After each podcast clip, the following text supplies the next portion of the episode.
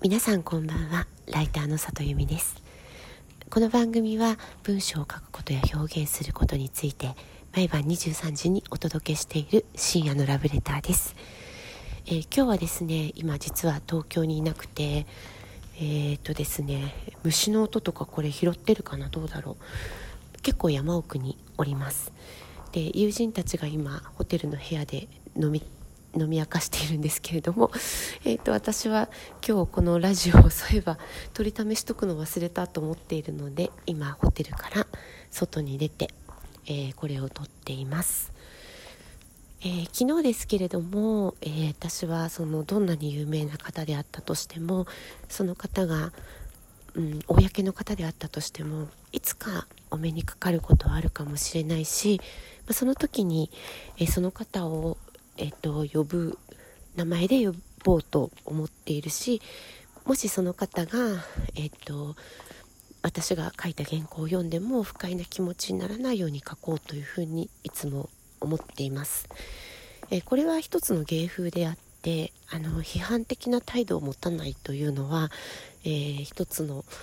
うん、弱さでもあるとは思っているんですけれども私自身は、えっと、何を書く時でもどんな物事でもいいところに光を当てたいなって思っているので、えー、その方が読んで不快になるようなものだったら書かないという方を選択するというような仕事のスタンスをとっています。でまあえっと、死ぬまでにこの方とご一緒してみたいなっていうリストって頭の中にいくつもあるんですけれども毎年、まあ、新年近くにそれを書き出してみるんですよ。で書き出してみるとあの今年はこの方にお目にかかりたいって思うとそうだな結構56割7割ぐらいの確率で意外にお目にかかれたりお仕事ご一緒できたりすることが多いんですよね。ただいつかご一緒したいけれども脳内のリストにはあるんだけれどもでも今まだ書き出してこの方と今年会いたいって思わないっていう人も実はいるんですよ。でそういう方というのはあの多分木が熟してないというか今多分自分があってもうわもうめっちゃファンなんですって言ってこうファンとスターの関係で終わってしまう方なのかなって思ったりしています。でそういう方って仕事が来てもこう涙を飲んでお断りする時も結構あるんですよね。今お目にかかるとただのファンとして会ってしまう。まだなんかその準備が自分にできていないって思う時は私はあのお仕事もお断りするようにしています。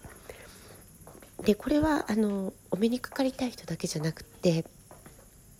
いろんな仕事のご依頼もそうなんですよね。で私、えっと、今お引き受けしようと思っていてこれは今すごいやりたいと思っているお仕事は実は2年前には断った仕事だったりします。その時には、えっと、すごく熱烈にオファーいただいたんですけれども今の私には書けないって思ったし今私がこれ書いても多分結実しないって思った仕事だったんですが、まあ、それからいろんなことがあってここ半年ぐらいあ今こそあの仕事したいなって思うタイミングになって別の出版社の別の編集者さんがオファーをくださったんですよね。でそういうのってすごくタイミングだと思っていまして今の私はすごくそれが書きたいし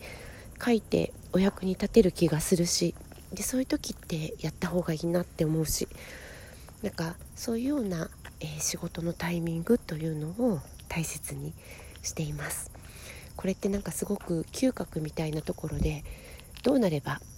いいとかっていうことって全然言えないんですけれどもそういうことを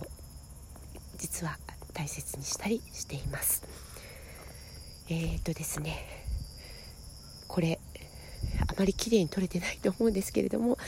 えー、今日の私のえー、考えていたことでした、えー、皆さん今日も来てくださってありがとうございます。また明日も23時にお目にかかれたら嬉しいです。